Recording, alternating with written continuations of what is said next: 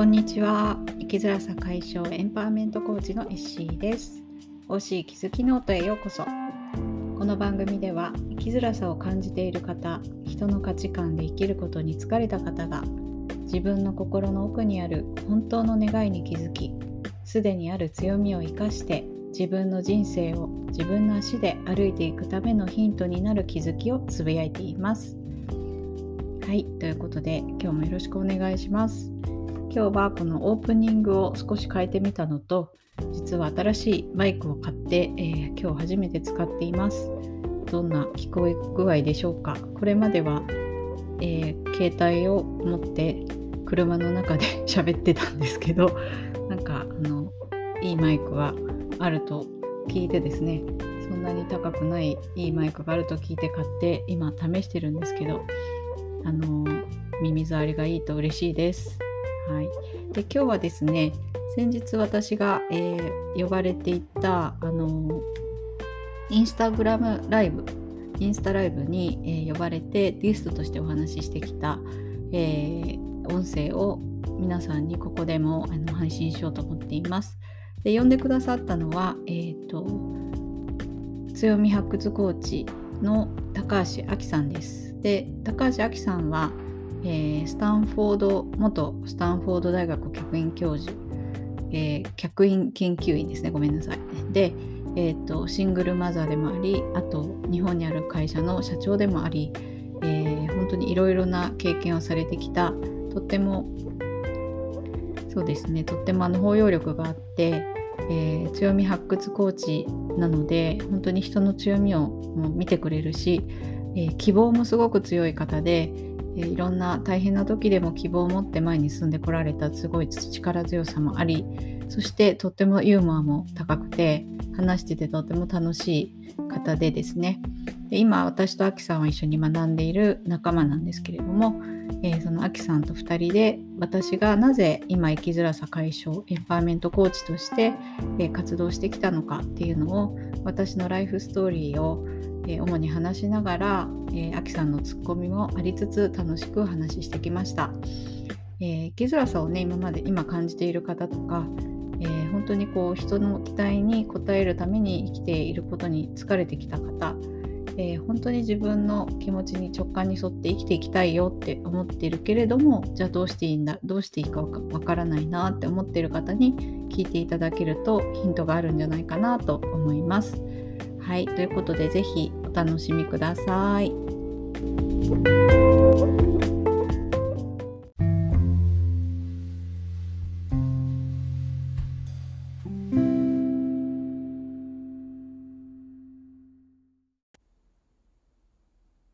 アメリカの皆さん、こんばんは。本日16回目のハンサムトークを始めていきたいと思います。まずこのハンサムトークなんですけれども、私がですね、ハンサムと呼んでいる方をですね、ゲストとしてお呼びしてライブを進めております。まずこのハンサムウーマンって呼んでいる方、幸せになるために言い訳をしない、自分で決めて考えて行動し、自分主役オリジナル人生を作る女性のことです。で、そういう方っていらっしゃると思うんですけれども、実際に本で読んだり、雑誌で読んでいるだけだと、わからないと思うんですよね。で、ゲストの方に人生で起こったことを一つ一つ丁寧にお聞きしてね、でそれが皆さんの人生に反映されるといいなっていうふうに思って、このライブを進めております。では本日なんですけれども、なんと私のコーチ仲間です。大切なパートナーです。生きづらさ解消エンパワーメントコーチのエッシーさんです。私がいる北カリフォルニア、エッシーさんはロサンゼルスに住んでますので、南カリフォルニアです。今日は北と南でカリフォルニアをつなげたいと思います。それでは、行きますか。入れるかな。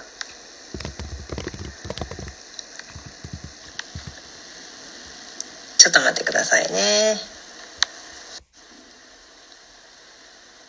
入りましたか？アクセプトしたんだけれども、よかった、ありがとうございます。今日は本当夜ご飯のお忙しいところ来ていただいてありがとうございます。はい、なんかね、今日たくさんの方にね、本当にね、いらしていただいてるの。もうね、すごいすごい。もういきなりね、読み切れないぐらい。もう、りえさんこんばんは。りえさん。アンナさんありがとうございます。なおみさんにも来ていただいてる。はなちゃん来てる。はめてる。ハッピーバルーンはなちゃん、私の友達。ねえ。あとはね、きにえさんにもいらしていただいてる。わー、すごい。なおみさんも来てるね。わーい。嬉しい。こんな風に見えるんだ。あと、ギバインさん、MS077 さん、ありがとうございます。ありがとうございます。もう皆さん、今日はね、皆さん自分に厳しい方が集まるんですよ。このハンサムトークのね、リスナーの方っていうね。今日はね、セルフコンパッションのプロです。ね。で、ポジティブ心理学をもう実際に教えているプロですので、もうどんどんね、質問していただきたいなっていうふうに思います。私もね、10月の16日に、ね、エッシーさんのワークショップに参加して人生変わっちゃった一人なの。ね。で、今日ね、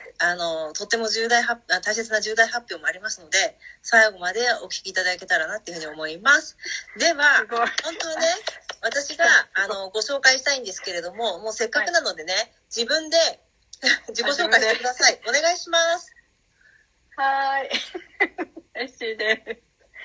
ッシーマユミコと申します。LA の近くに住んでいます。LA なんですけど、今ですね、生きづらさ解消エンパワーメントコーチとして、活動していて、やってることは、ポジティブ心理学という、そうね、歴史は20年ぐらいなんですけど、すごい研究が進んでいる幸せになる方法を科学的に証明している心理学があって、それを、ずっと学んできて自分で使ってきたんですけど、今は教えていたり、あとそれを応用してコーチングをね、提供したりしているところです。はい。で、アキさんとは、数ヶ月前に会ったばかりなんですけど、すごい仲良くなって、今ほら、ミサトさんがエッシーって、アキさんエッシー、ミサトさんをね、もうミサトさんを介して、そ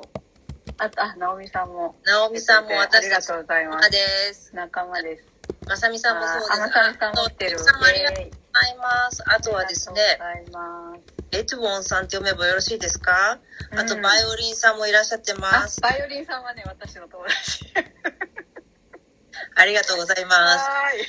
調布世田谷って書いてあるから、日本からありがとうございます。あと、ハッピーバルーンさんとか、もう本当になんて言うんだろうな、幸せの輪が広がってる。もう早速ね。で、今日は、たくさんね、もうポジティブ心理学、セルフコンパッション、もう質問したい方たくさんいらっしゃると思いますので、どんどんコメントいただきたいです。もう話の途中でもいいのでコメントください。よろしくお願いします。はい。ではですね、じゃあ今自己紹介と情熱を傾けているものお話しいただいたんですけれども、これなんでこれに取り組もうと思ったか、ちょっと教えていただけますか？長いですけどいいですか？どうぞ。今やってるのはコーチングと、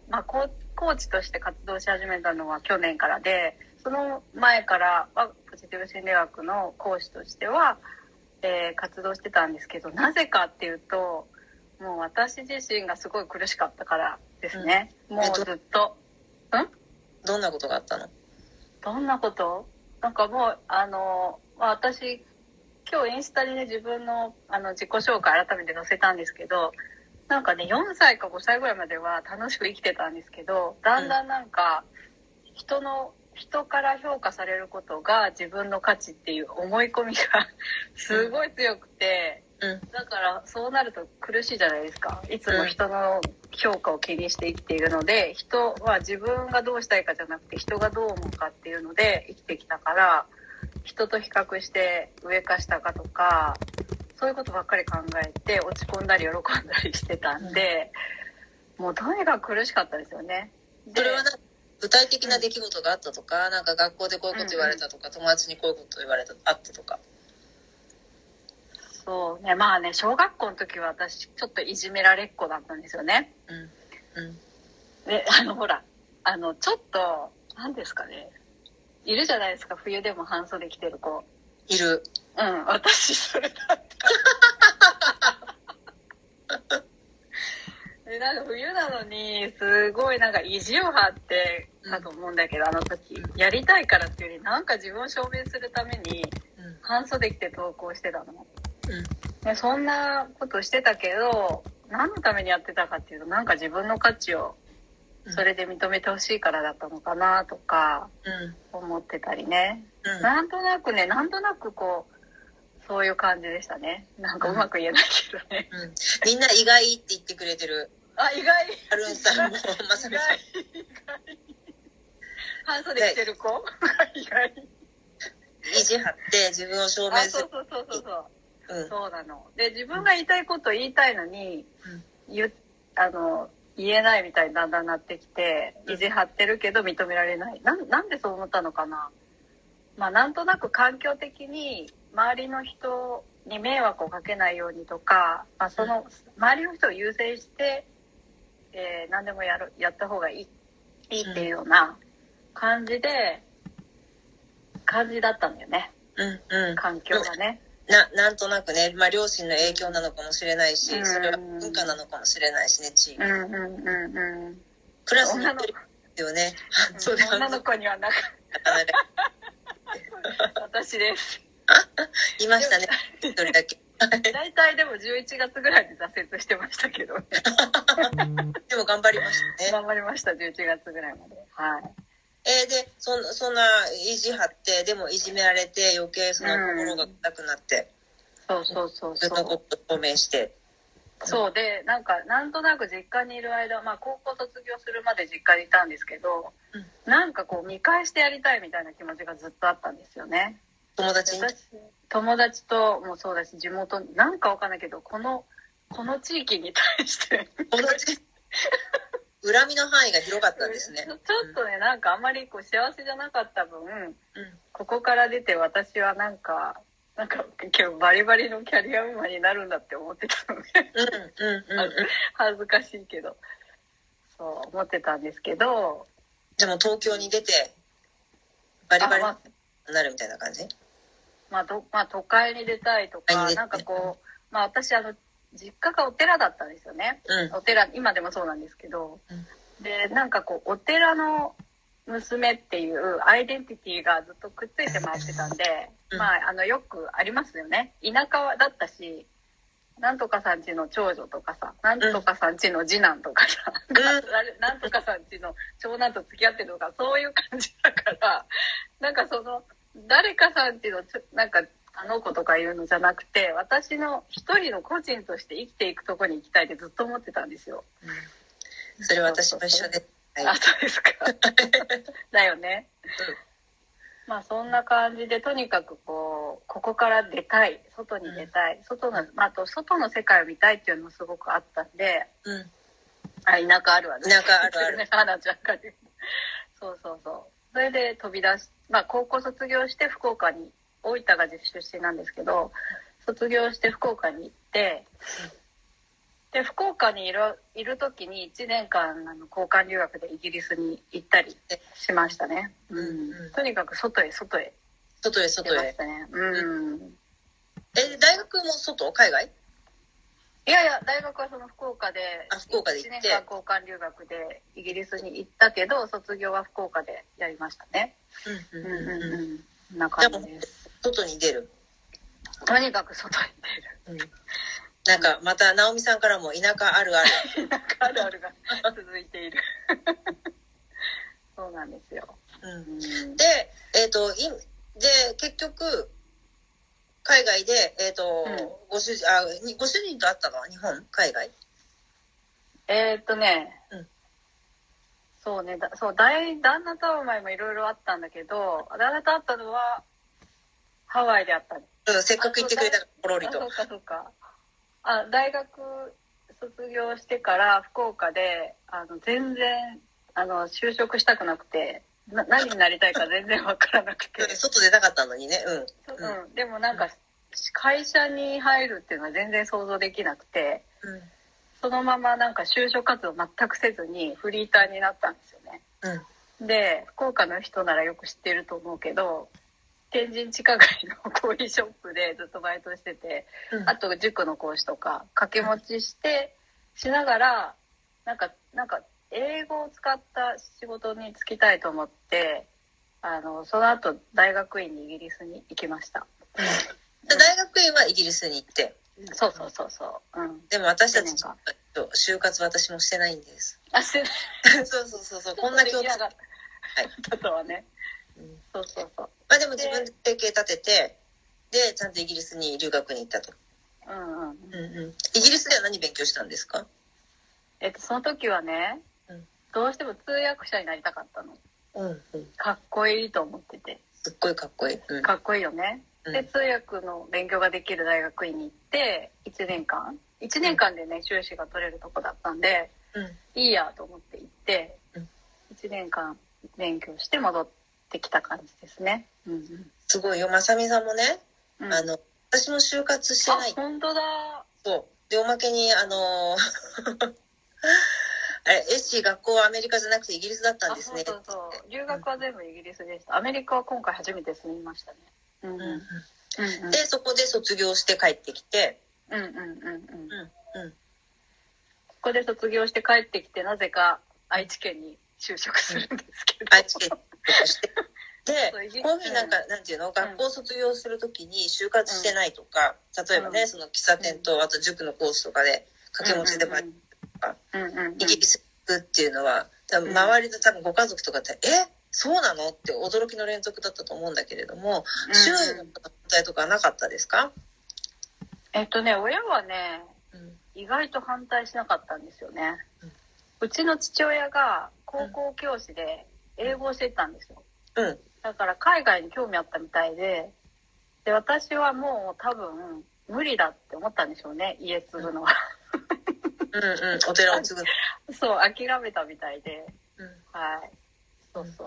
だからそこでの反対はなかったです、うん、それはすごい感謝してます。すごく、うん、本当にそれがなかったら、まあそれがあっても言ってたと思うけど、うん、うん、やらせてもらえて感謝でね、うん、今話してちょっとそう思いました、うん、感謝してないな、しなきゃなでもそれ受け入れてくれたっていうのは本当に感謝よね。普通だったらもうそれ ご両親がダメっていう方も多いしね、うん、心配したと思うよ、はい、私今親だからわかるけど、うん、だよねだね、うん、言葉に出さなくてもね。ねえ、したらね、またアンナさんから私も就活してないです。あ、そうなんだ、意外と多い。いや、就活しない人が多いらしいでも全然そうね、そう愛知県で働いて、はい、それでハワイでご主人と会ったと。あ、そうですやっとハワイに来ました、うん、あれがあったんですよ、出張があったんですよ、ハワイで、うん、超ラッキーな出張だったんですけど、うん、そこに旦那がミーティングにいたっていう感じです、うん、旦那も東京から来てたんですよね、私は愛知からだったんですけど、うん、それで会いました。でそれで出会ってもうそれがきっかけで結婚することになった、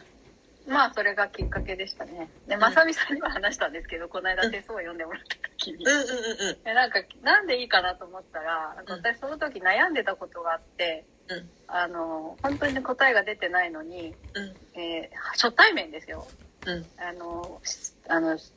聞いたらどうしようかと思ってるって言ったら、それやめた方がいいよってもう即答で、何聞いたの？私がアメリカの、その支社に来ないかっていう、うん、営業で来ないかって言われたんですよ。で場所がデトロイトだったんですよね、うん、でデトロイトか、でもアメリカ行ってみたいみたいな、うん、でも営業かみたいな、興味ないみたいな、そうそしたら無理、行かない方がいい、デトロイトは住まない方がいいって言われて、ね、なんでデトロイトに住んでる人いたらごめんねうんうん、彼はデトロイトは住まない方がいいって言ったのね、うん、でなんか納得しちゃって、うん、行ったことがあったんだよね、出張で、うん、でそれはね、だよねと思ったのね、うん、納得しちゃったんだ。納得したので、その直感にあった言葉をパッて言ってくれたから、うん、なんかすごいみたいな、なんかこの人は私のこと分かってくれるんだみたいないはシンプル。うん、そんな感じでした。うん。うんうん、ね。え、うん、それで、うまくいって結婚して。はい。うん。で、なんで、このポジティブ心理学だとか、ああ、そうですよね。セルフコンパッションに行ったのか。ですよね。なんかそこまで、そう、長くてすいません、ここまで。うんそうやって結婚した旦那だったんですけど、うん、子供が生まれてからやっぱり私がもともとすっごい生きづらさを持ったままなんですよね。いろいろこう留学したり就職したりしてもやっぱ根っこの自分っていうのは人と比べて自分が上か下かっていうのはもうずっと続けてきてたのです。だから基本的に、エゴがすごい強くて、自意識過剰で、うまくいかないと人の整理したりとか、なんかねもう本当に自分分かってるけどどうしようもなくて、でもそのままこう生きづらさを抱えたまま、結婚して、で子供が生まれてから、私は本当に体も心も変わったので、お母さんになったんですけど、旦那が変わらない。旦那はそのままっていう感じ、よくあると思うんですけど、そこですっごいこう期待してるのに期待通りにいろいろいかないことが増えて、すごい仲が悪くなったんですよね。っていうかじゃあ関係から、まずそこもありますけど、でもそれが起きたっていうのは基本的に私がそういうこう、なんていうんですかね、自分軸で生きてないからなんですよね。そう、あとはやっぱり心の根っこっていうところがあって、やっぱりその根っこに自分の悲しみだったり怒りだったり、やっぱり反骨精神みたいなのがあると、どんなに環境を変えても変わらないね。そうそうそう。そうなんです。この話も私もね気づいたからあれだったんだけども、環境がね、環境じゃない、本当に自分の根っこね。そうそうだ、環境を変えて、だから私は一生懸命その結局ね通訳になりたいと思って勉強してたけど、本当になりたかったかっていうと、本当になりたかったら今なってると思うんですよ。そうね、通訳やってるね。なってないし、結局挫折してそこで鬱になるんですけど、すいませんピンピン、なんかメッセンジャーがいっぱい来て、そうなんですよ。で私もそう、この、インタビュー受ける前に、ここに来る前に考えたんですけど、なんで私コーチングやってて通訳やってないんだろうって思った時に、通訳もねいろいろ勉強したりしてたんですけど、大学院まで行ってね勉強したのに結局やめたってことは本当にやりたいことじゃなかったのかなって思って、もしかしたら通訳かっこいい、なんか言ったらかっこいいって思われる自分がいる。そうです、その通りです。だから通訳になることが私の価値だと思ってたんですよね。で通訳の仕事を、通訳と翻訳の仕事をするために東京で子供生まれる前ですけど、ある外資系の会社に入ってやってたんですよ。やってたんですけど、大失敗したんですよ。通訳の会議で、通訳として入った会議で、全然できなかったんですよ。通訳が。それかなんかビジネスの経営の会議かなんかで、もう全然知識ないし、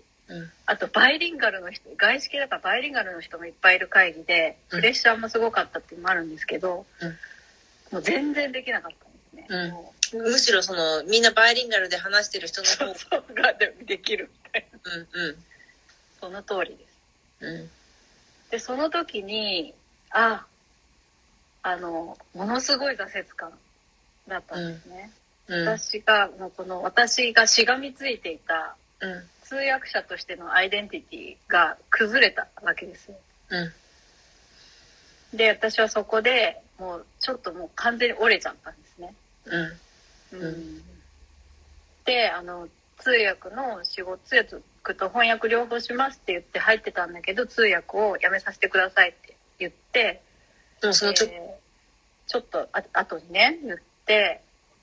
言ったんですけど、それでほっとしたと同時に自分がその諦めた自分をむちゃくちゃ責めたんですよね。うんうんうん、あなたはできないよねみたいな。自分自身に対して、そう、うん、あなたできない人だよねって。うんうん。そうそうそう。うん、なんか努力もしてないのにやめたよねとか。うんうん、すっごいしんどいたよねとか。うん、そういうなんか辛辣な言葉をすっごい自分にかけてたんですよね。うん、そしたら鬱になっちゃって、うん、そう、あの時は一番辛かったですね。うんうん、それ鬱になった時は病院とかにもずっと通ってたんですか？うん、うん、心療内科、その時東京だったんですけど、心療内科行って、なんか最初行った時号泣しましたね。そういえばいい先生だったんですよ、すごく。うん、で人に話を聞いてもらうっていうのが多分全然できてなくて、うん、今みたいにコーチとか知らないし、うん、行くならカウンセリングだと思ってたんですけど、カウンセリングはもうなんとなく変な印象が悪い印象がやっぱりみんな日本ではまだ今はないんですけど、その当時はあって、うん、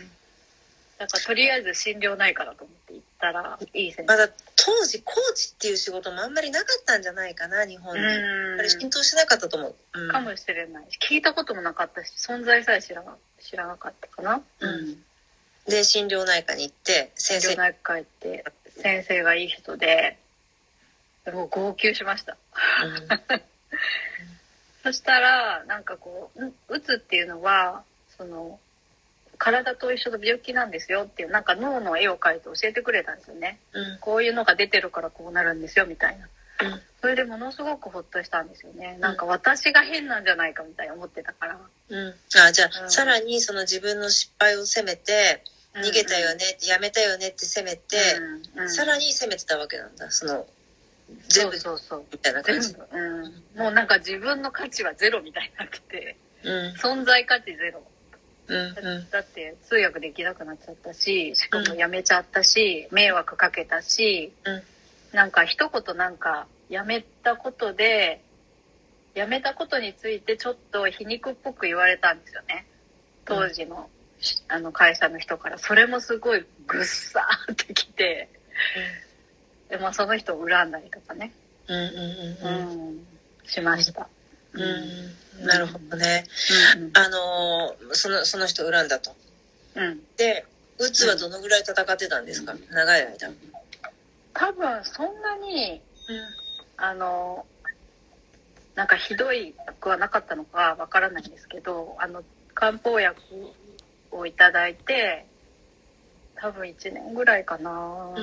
うん、うん少しずつですけどね、出した感じですね。うんその時ご主人はうん、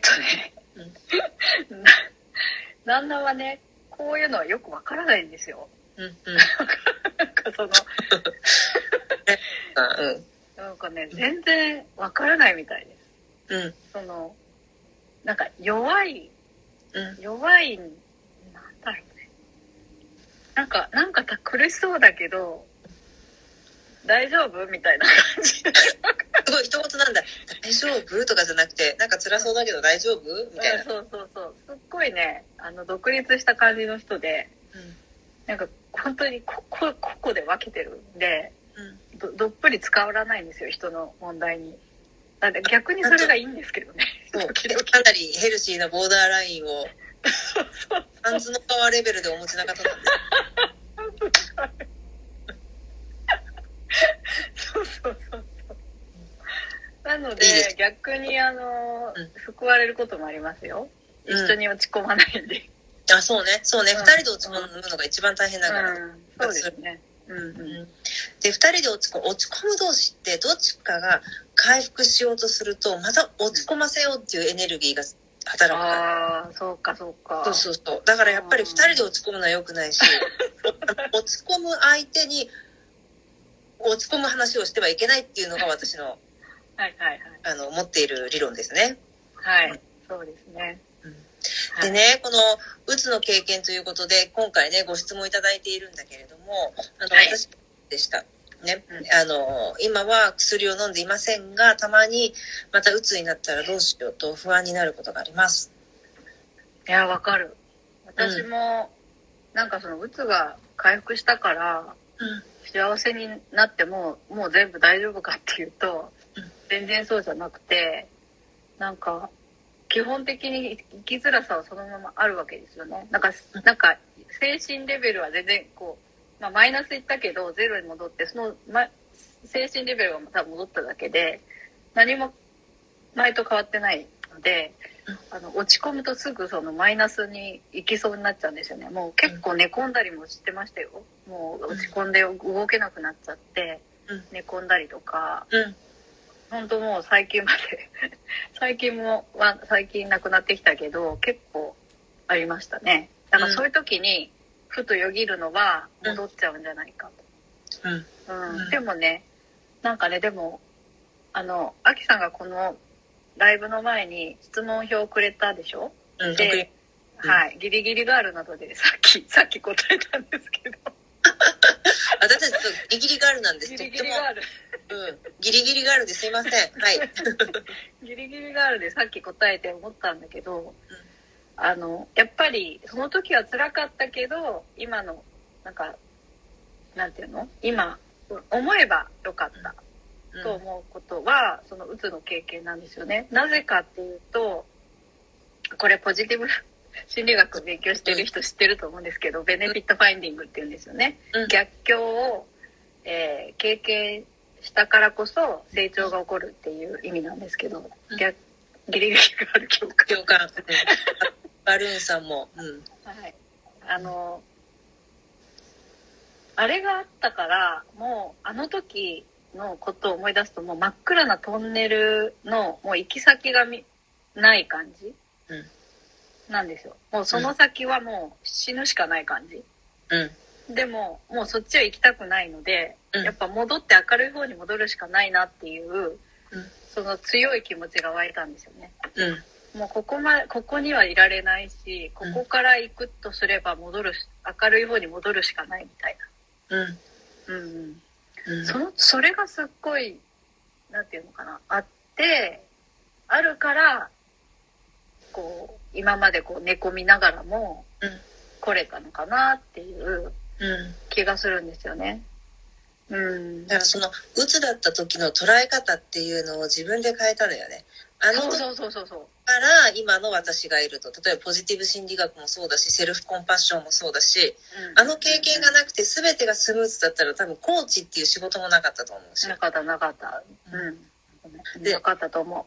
実はね、私もそうなのよ。私は35で結婚して、36で出産して、37で離婚してるじゃない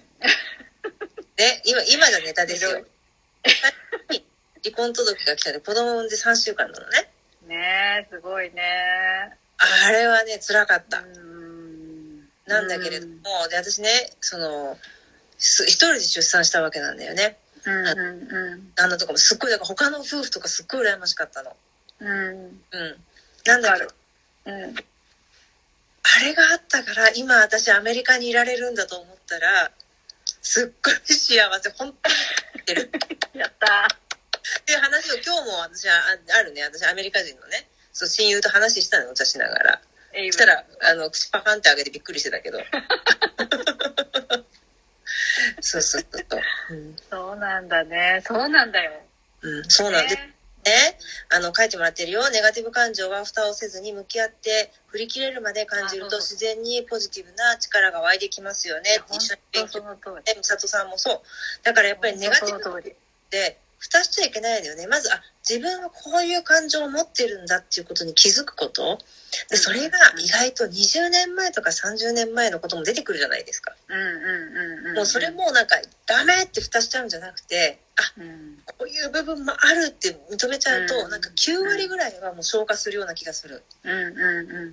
そう。なんか否定しようとするから、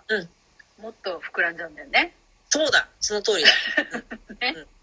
ね、ハッピーバルーンさんも、ネタだらけです、私も。みんなで行きましょう。そう、いろいろあったよね、はなちゃんね。でもやっぱりいろいろあった分、人の痛みもわかるし、人の喜びもあって共感することができるから、そうなんですよ、うん、リソースなんですよこれは。そうだからやっぱりね、体験って裏切らないと思う。そうそうそう、いいこと言うね、うん、ゲストに褒められるホストですから本当に起こされるホストでもあるしいや本当に私本当最近そう思うんだけど、何でも体験だと思うと、うん、いい悪いじゃなくて、うん、もうネガティブもポジティブもね、もちろんポジティブもそう、うん、体験なんですよ全部、うん、自分の糧となる、うんうん、もしよかったらなんかそれをね、どういうふうにポジティブ心理学を使ったとかセルフコンパッションを使ったとか、なんか少しお話を、ね、OK、せっかくだからもうみんなすごい楽しみにしてる。私黙ってるから。そう黙らないでいや私はそうポジティブ心理学の肝はね、強みなんですよ。アキさんも強みね、発掘コーチだから分かると思うんだけど、でまあ、何ができるとかじゃなくてもうすでにある強みなんだけどね。そうそうそうそう。でそれを見るか見ないかで変わるわけで、私はずーっと弱みとないものばっかり見てたから生きづらさがあったと思うんですよ。自分のないものも見るし、人のないものも見る、環境のないものも見る。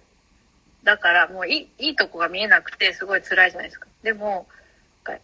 まあ、いわゆるパラダイムシフトってやつで、あるもの、もうすでにあるものとか強み、すでにできてること、もうすでに持ってるもの、いっぱいみんなあるんですよね。それをそこにこう視点をシフトすると、なんか見える世界が変わってくるっていうのを、これはね簡単にシフト私できなかったんですよ。本当時間かかったんですけど、少しずつできるようになって変わったっていうのがありまして、一つのエピソードがあるとすれば、まあ、また旦那のネタなんですけど、うん、本当に旦那と私は子育てスタイルが違って、私はまあ一生懸命ポジティブ心理学的に、あとコーチ的に関わろうとしてるんですけど、旦那はすごいこう、昔ながらの言い聞かせるみたいな、罰を使うみたいな感じで、うんうん、でそれはもうね変えられないんですよね。変えようとしてたんですけど変えようとしてすっごいまたガーってやってたんですけど、うん、変えられないっていうのもやっと分かってきて、うん、でその変えようとしてた頃、私は旦那の悪いとこしか見えてなくて、旅行中にですね、もう本当に私ふてくされてて、うん、で旦那に文句ばっかり言って、旦那もイライラして、旦那が子供に怒ってって、全然楽しくない旅行をしてたんですよ。全員にとってマイナスだね全然楽しくない。もう車の中から降りたいね、うん、降りたいでしょ。でふって気づいて、あれこれ楽しくないなと思って、どうしたらいいかなと思って、強みを見ればよかったんだっていうのを思い出して、で旦那の強みを一瞬見たんですよね。そしたら、うん、私にできないことがすごいできてる、うん、たくさんあるし、うん、また助けてくれてることもいっぱいある、うん、っていうのが見えたんですよね、うん。そしたらね、なんかね、一気になんか私が変わるっていうかね、うん、うん、で私がいいとこ見るようになったら、うん、もうほんとその意識の変化だけで変わるんですよ、みんなが、うんうん。でこれもポジティブ心理学で学んだんですけど、システム理論って言って、うん、こう家族もいわゆるちっちゃな社会じゃないですか。社会って本当にシステムだから、一人が変わるとだんだん周りが変わるっていうの、うん、そう、相手は変えることはできない、できない、でも、うん、自分の視点がちょっと変わると、うん、世界が変する、そう、うん、変わるのだから、それがわかる、うん、今何経験がリソースになるって素敵っていうご意見と、あとすごいわかる、旦那のダメなところ目につきます、うちも昭和な人なのでってそうでもなんかカナダ人だけど昭和の生まれの団塊世代ですかっていう感じなんですけど、うん、でもそれがいいダメだってずっと思ったんですよね。私が学んだことが正しい、だからあなたもこうしなさいって言ってたんだけど、うん、それで変わらないんですよね、うん、今ちょうど書いていただいたよ、自分発で変えていくしかないってことですね。あ、そう本当そうそれが分かるまでにも時間かかったんだけど、うん、で分かってもすぐにはやっぱり変えられないんだけど、少しずつやっていくことでもうポイントは諦めないことです、うん絶対諦めないで、あと長期的に見るですね。そうそう、あ、そう、いいこと言う、いいこと言う、うん、そ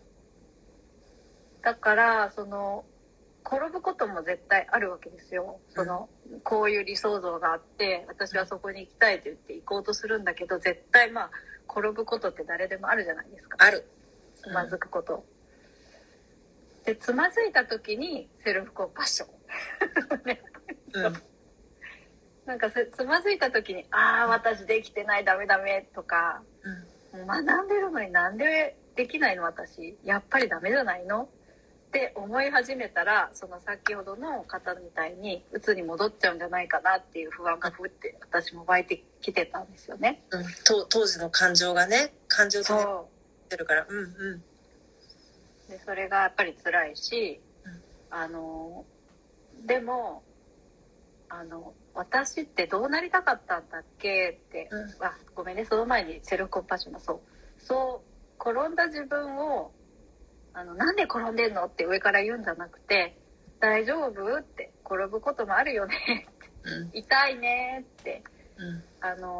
優しく友達が転んだ時に声をかけるように、自分に、転んだ自分に声をかけてあげて、で自分で自分を癒せるんだよっていうのを、まあ、セルフコンパッションのワークショップでお伝えしてるんですけど、それを自分でも少しずつやってたんですよね、うん、そしたら立ち上がれるんですよ。うんうんうん、自分に優しくしたらね。そうで、前は早く立てとか、何転んでんだって言ったら、はいって言って一生懸命立ち上がるのが正しいやり方だと思ってたけど、それで鬱になったから、それは正しくないっていうか、それじゃあ立ち上がれないんだってことが、私は実感、身をもって実感したっていうのがありました。だから人にも大丈夫っていう、うんうんうん、手を差し伸べるように、自分にも大丈夫って手を差し伸べることっていう、うんうんうん、いうのが大事よね、うん、同じように、ね、アメリカ人でも昭和ライクな人いるのかいますよ、たくさん私も今だったら離婚してなかったかなって、離婚したら新たな出会いがあるってことでいいですね。いいですね。70億人いますから、この地球、やりたい放題ですね友達や他人には優しくするのに、自分には鬼コーチ。なんかでもみんなやっぱそうなのね。修行僧とか。修行僧。エッシーさんのセルフコンパッション最高。人に優しくするのに自分に優しくするの難しい。そうなんですよ。そうなんですよ。なんでだろうね。でも本当みんなそういう。ね。だから本当今日共感の嵐で、あとね、このさっき強みって言ってくださってすごく嬉しいの。私ね、強みを発揮すれば絶対競争はなくなるっていうふうに思って。うんうんで今日のねメルマガでも書いたんだけど、私たちはね幸せになる責任があるの。女性が幸せだと家族、友人、職場全部ハッピーになるから、だからハッピーウーマン、セーブザワールドって言ってるんだけれども、おキャッチコピー作るの上手だ、さすがそんなことばっかり考えるでね、また強みって一人一人違うのよね。そう、うん、本当そうなんだよね。私の強みはコミュニケーションですとかいう人いるんだけど、そのコミュニケーションでも具体的にあるんだよね。例えば魂のコミュニケーションなのかもしれないし、うん、自分とのコミュニケーション上手な人もいれば、うん、だから強みってすごいよね、本当の強みに気づいたら。そう、本当そう、うん、気づいて、うん、それを認める。そう、認めること、うんうん、私はそんな強みが、ここに来てる方もみんな強みがあって、それぞれ違う強みがある、だからね、うん、それをそうで、強みは私の場合はね、ビアっていうバリューズ・イン・アクションっていう性格の強みをポジティブ心理学者が調べて、自分の強みを出せるっていうツールがあって、それを出してもらってセッションしたりするんだけど、うん、下の24の強みが順番になって出てきて、上の方が自分の特徴的な強みなんだけど、下の方の強みをどうしても伸ばしたくなっちゃうのね。下の方が気になるじゃん。うん。そうでもね、そこより上の方にを伸ばせば下も勝手に上がってくる。うん。それはね、経営で組織も一緒なのよ。例えばその。社員いるでしょ、うち教習所、私の東京の教習所だから、それで、うん、見ていくでしょ。でそうすると、うん、下の人たちをどうにか上に上げようってエネルギー使っても変わらないの。そうすると上の人たちが腐ってっちゃうのよ。自分見られてないから。でも、上の2がフォーカスして、もうあと私の最後何も言わないのよ。実はこの始まる前も、私、研修入ってたんだけれども、会社の午前まで。で、上の2割の人の底上げをすると全体が上がる。すごーい。それは、人間もそうだし、会社という大きい組織でも絶対一緒。上見てこない。うん。そうだよね、うん、そう下はないものを埋めようとするとすごい大変だし、うん、難しいんだよね。だからもうすでにあるものを伸ばせばいいんだよね。うん、うん、そうです。そうそうそうね、うん。私もそう思い。うん。あ、そう私あとあれ喋りたいよ。喋って。あきさんの気づき。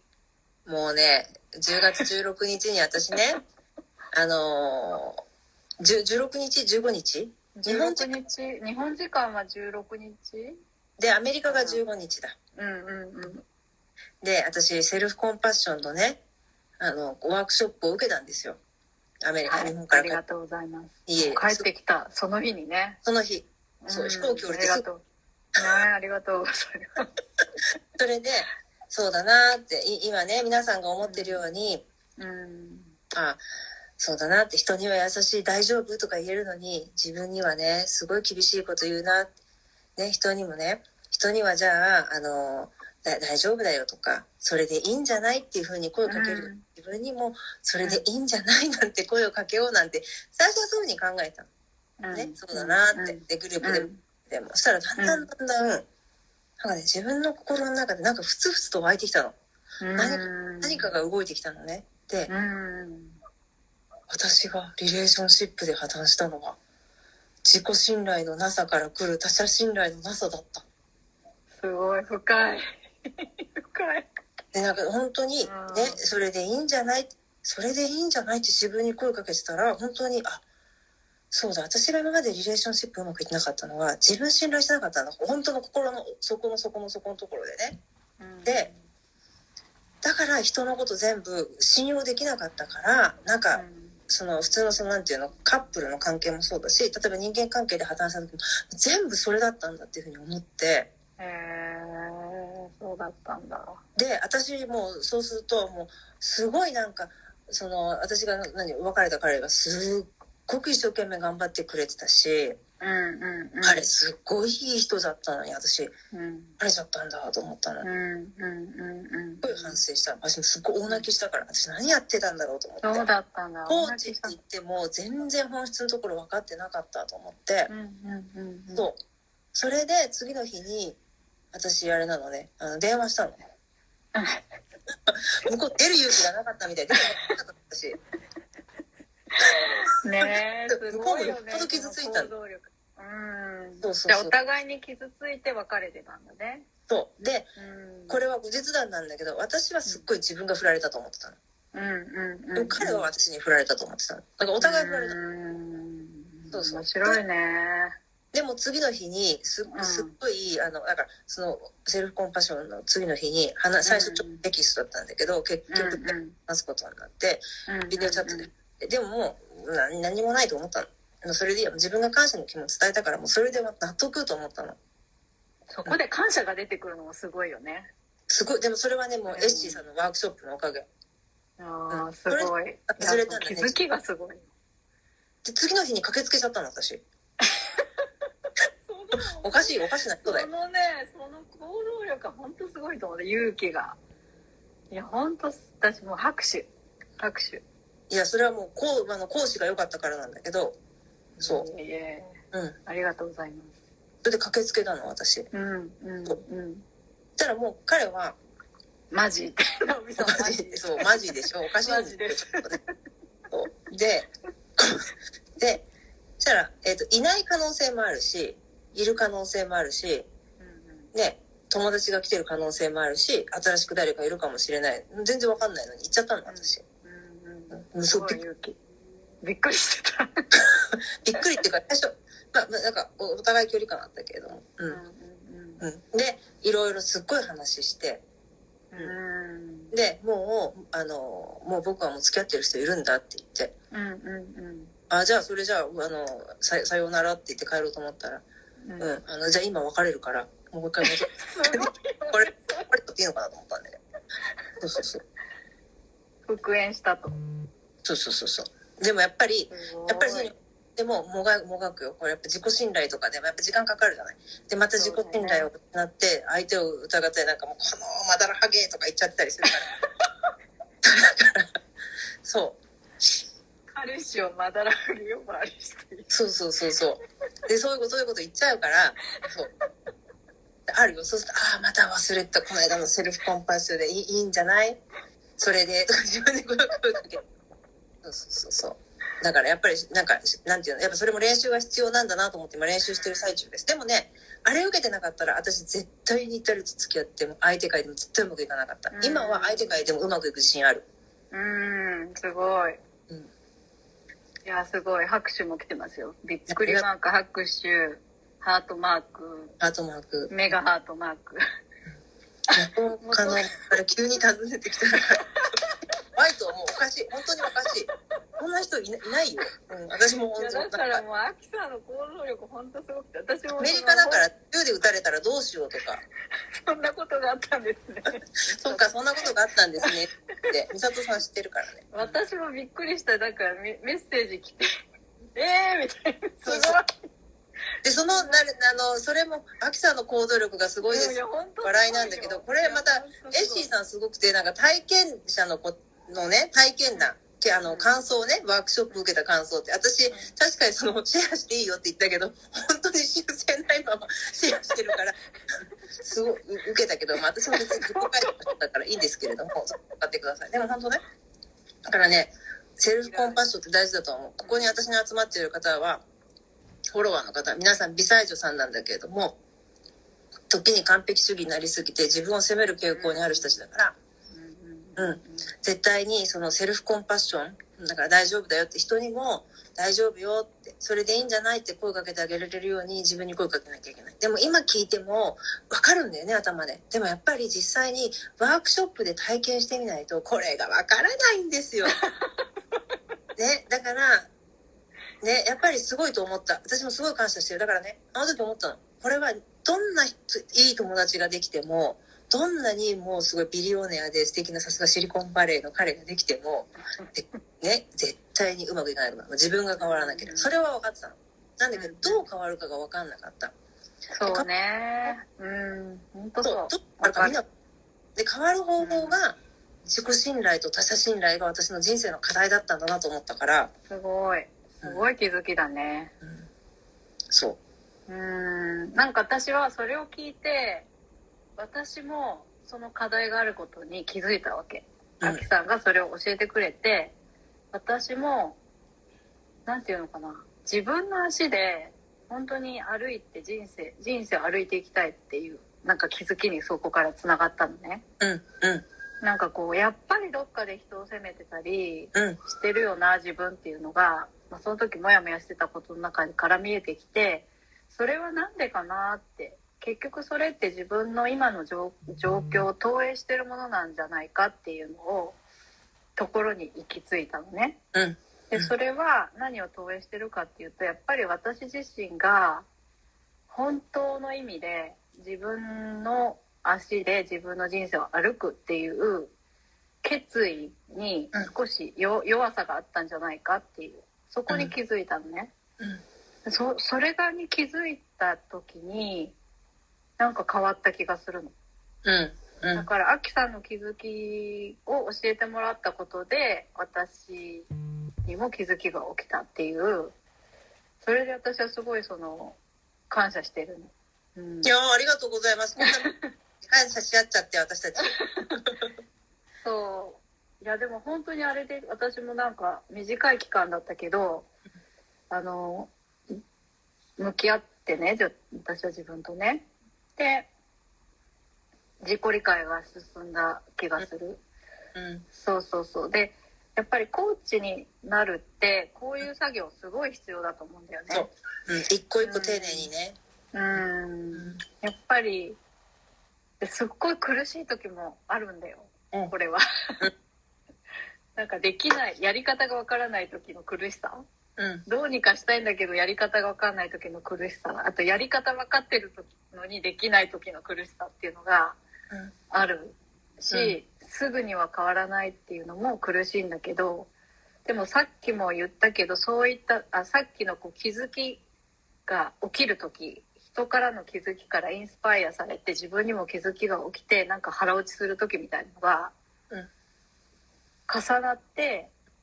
気づいたらなんかちょっと変わってたりとか前に進めてたりとか、うん、振り向いたらあ進んでたなみたいな、うん、そういうことが起きるんだなっていうのを最近感じてて、だからアキさんにワークショップをしたことでアキさんが気づきが起きて、その気づきをシェアしてくれたことで私に気づきが起きてっていう、まあ連鎖もあって、なんかだからご縁のおかげだなと、うん、あとやっぱりコーチの仕事の醍醐味ってそこだと思うの、そのエネルギーを交換できるっていうところで、うんうんうん、ね、うん、本当だね、本当だね、うん。で今セルフコンパッションを広める、それもポジティブ心理学とともにね、そういうふうに活動していただいているんだけれども、うん、そういうさポジティブだったり、そのセルフコンパッションを維持するために何か大切にしてる習慣ってありますか？みんな習慣が知りたいんだよね。ああ、そっか。うんこれはさっきアンケートに答えてて、そっかそっかって思ったんだけど、うん、コーチングを受けることがまず最初ね、うんうんうん、やっぱコーチングを受けると自分だけでは、うんセルフコーチングもできるんだけど、やっぱり深いとこまで、あとスピーディーに前に進む、うん、深いとこまで自分のに潜って気づきを得て前に進むっていう作業をするのをちょっと早めるためにはコーチングはすごいやっぱ大切だなって思ってて、だからそこに頼る勇気っていうのは絶対必要よね、うん、あそう自分でねやっぱ頑張ろう、どうにかなるんじゃないかって思うし、コーチングってお金がかかるから、自己投資をすることにやっぱり慣れてない時ってコーチングの価値がなかなかわからないから、うん、こう買う勇気ってもなかなか出ないと思うんだけど、私はまあ学んできて自分もコーチをつけてずっとやってきて、やっぱコーチをつけることの大切さっていうのがすごい実感しているので、コーチングは受けるようにしていたし、うん、あとはなんかメッセージ来てるよ。ちゆきさん、私もあきさんのセッションを受けて、うん結構無意識レベルで自分のこと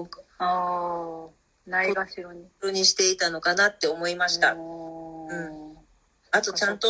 りょうこさんからエッシーさんのとっても良かったです、ありがとうございますりょうこさん、うん、それと他の習慣は私私たちのビジネスの先生の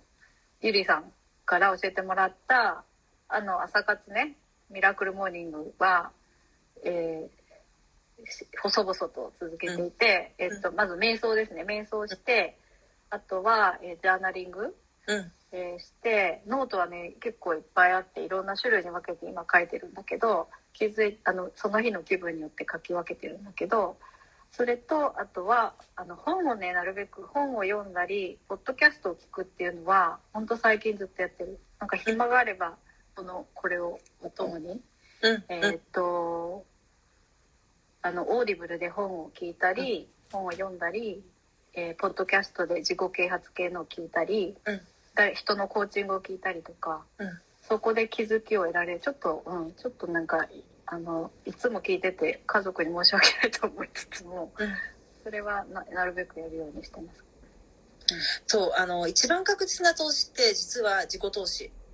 これはね絶対に裏切らないで、コーチをつけるっていうのは、うん、確かにそのコーチっていうのは、うん、コーチの数だけコーチがあると思ってるの、コーチングがだから全部、でもやっぱりその投資する価値っていうのはある、絶対に人生がする、で私もコーチついてます、絶対にね。でコーチングだからコーチングのコーチだからコーチいらないでしょって思うけど、やっぱりコーチが必要。いやコーチが必要だよね、だからやっぱり人生加速したかったら絶対に私コーチングっていうのは、うん、逆に私すごい安いと思ってるの。そう、自分が教える売る側になってもずっと学びが必要ですよね。そうそうそうそう。ほど絶対にもっと必要になってくる。で、あとはポッドキャスト聞いたり本読むっていいよね。なんでかっていうと、うん、外側のいらない情報をシャットダウンすることができるなっていうふうに思ってて、確かにすごい集中して、うん、必要な情報が入ってくるんだよね。そして、まあ、悩んでる時ほど、うん、必要な学びが勝手に入ってくるんだよね。悩み聞いてるとね。だからね、ってね、うん、いいなって思う。悪い時期ってないんだなと思う。今苦しくても、うん、あ、そうそうそう、もう成長のね機会だと思うよ、苦しい時は。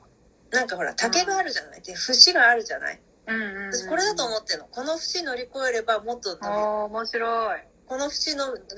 あるからもっと伸びることができるんだと思って、うん、今は辛いけど、うん、これ絶対ネタになると思ってやってる。もうネタにするみたいな感じ、笑いにしていっちゃえみたいな。ねえ、うん、そうそう。ねえ、みんな何かキラキラして見える人でも、みんな何かいろいろ乗り越えてきてると思うんだよね。だって、うん、何もない人っていないよ。うんうんうん。ねえ。うまいって言われちゃった。ありがとう。大魔王で本当すいません。はい。本当失言大魔王。多すぎてすいません。ねえ、いや、あ、で、そうそう、それであきさんがさっき、うん、自分の時間大丈夫かな、自分の気づきからね、うん、時計が見れてないんだけどごめんね。今ね58分。おー、オッケー、うん、思ったのが、うん、同じなんだっけ、ゆりさんが教えてくれたアインシュタインの言葉で、問題が起きた時の意識レベルで、同じ意識レベルで問題を解決しようとしても解決しないって言ってたよね、うんうん、意識レベルを変えないと、問題が起きた時の意識レベルを上に変えないと問題解決しないっていうのは、うん、まさにそれだよね。その通り、うんうんうん、だから意識レベルを変えないとその問題は常に来る。だから私の人間、そうそうそう、どこに行ってもね、なんだと思う、うんうん。で、私のうつ病だった10年間は人生の夏休みだと思って、そうやって捉えてくれればすごく嬉しい、うん、でも10年間もよく頑張ったね、うん、すごい辛かったと思う、うん、今すごい頑張ってるよ彼女、うんうんうんうん、素晴らしい、うん、ありがとうございます、うん、じゃあね、はい、今後ね、次の世代、お孫さんの世代にね、何を残したいですか？孫か。だって上の子もね。孫。うん、いやでももうそうね、なんかこうなんだろう、いわゆる風の時代とか言ってるけどさ、もう昔、うん、今までのこういう周りを気にしてどうしなきゃいけないとかそういう社会じゃなくて、みんなそれぞれが強みを生かして、うん、まあ、お互いを認め合って、みんな好きなことをして、でも尊重し合って感謝し合って生きれる世界ができたら嬉しいなって思うね、うんうん、そう、相手を否定しないでね、その人、その人欲しいなって私も思うな、次の世代の人、うんうんうんうん、ね、意識レベルを自分で変えるのなかなか難しいからコーチいりますよね。あ、そうそうそう、本当そうそう、やっぱ思い込みとかを取ってくれたりとか、うん、ね、本当パラダイムシフトはコーチングで起きますね、うん、で、あとはね、嬉しいのがこれリスナーさん同士で交流が始まってる、うん、で、うん、アンナさん、うん、拍手って言ってね、サミさんがけども、ありがとうございます。夏休みって思えるようになったアンナさんは本当に頑張ったと思う、本当にすごい、そうやって言えるようになったってすごい成長ですよね、うん、うん、ね、人は人、自分は猿と仲良しですね。そうです、うんうん、そうです ね。じゃあ最後になるんですけれども、今後取り組みたいことを、今後に向けての夢アナウンス、もうどうぞ。はいなんだろう、私はでもセルフコンパッションのワークショップが今単発なんですけど、長い長期講座連続講座にいつかしたいと思っているのが今あって、それとまあ、ポジティブ心理学の講座はこれまで通り続けていくのと、コーチングをもっと広げたい、うんうん、受ける人が増えて幸せになる人が増えて、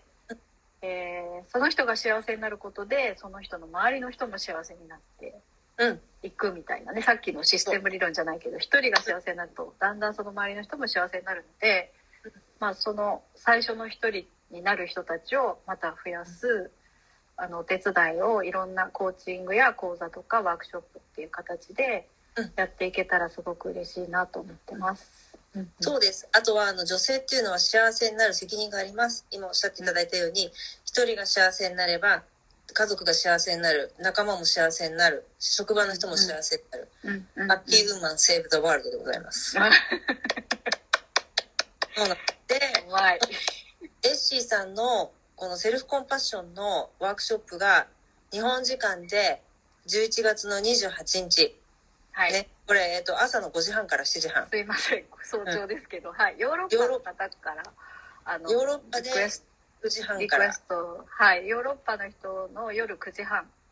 ヨーロッパ時間夜9時半でちょっとリクエストいただいたので、うん、5時半だったら起きれるきっと思って、うん、私も起きてるんで、ね、2時間で2時間5時半から、はいカリフォルニアの方で、西海岸の方で1時30分から3時半東海岸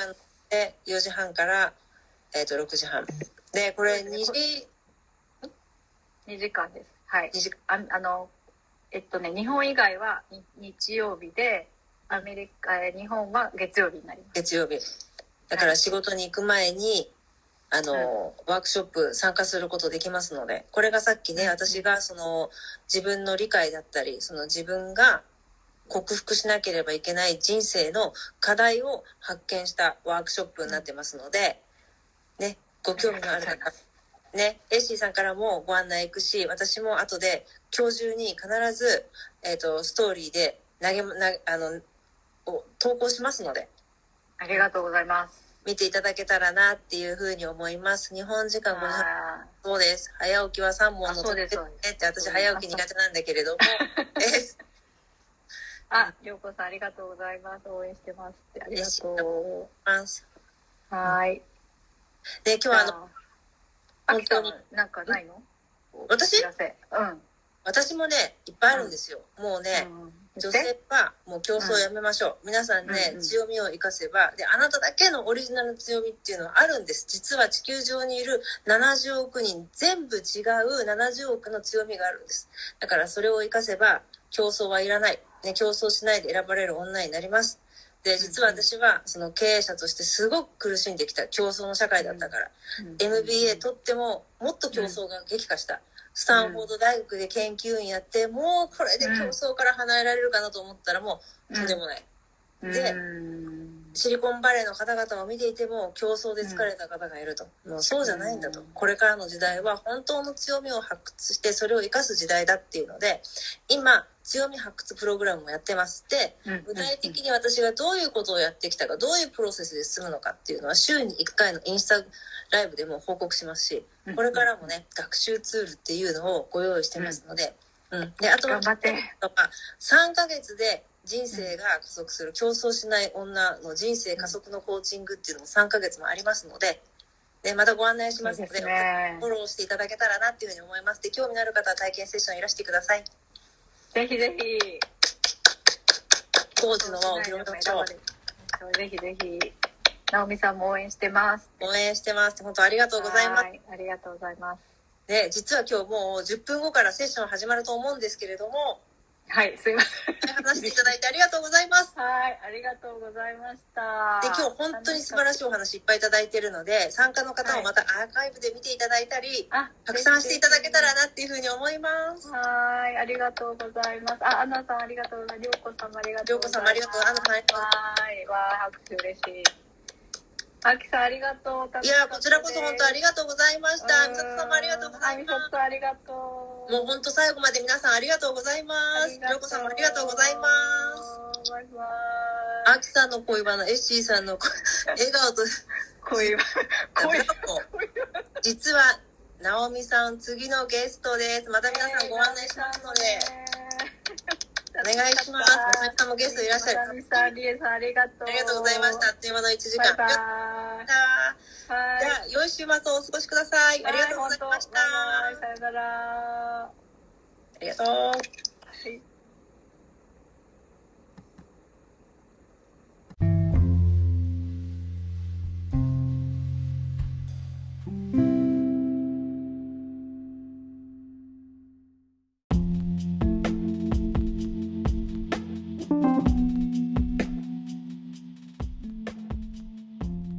私は生きづらさを感じているあなたが人生で叶えたい本当の願いに気づくことで、自分にすでにある強みとリソースを使って自分の人生を自分で生きていくためのコーチングセッションを提供しています。コーチングのお申し込み、お問い合わせは番組詳細欄のメールアドレス、Instagram DM でお願いします。今日も最後までお聞きいただきありがとうございました。この番組をお楽しみいただけましたら、フォローやいいねをしていただいたり、お友達に紹介していただけるととても嬉しいです。また、ご感想やご質問もいただけると励みになります。それでは、良い一日をお過ごしくださいね。生きづらさ解消エンパワーメントコーチのエッシーでした。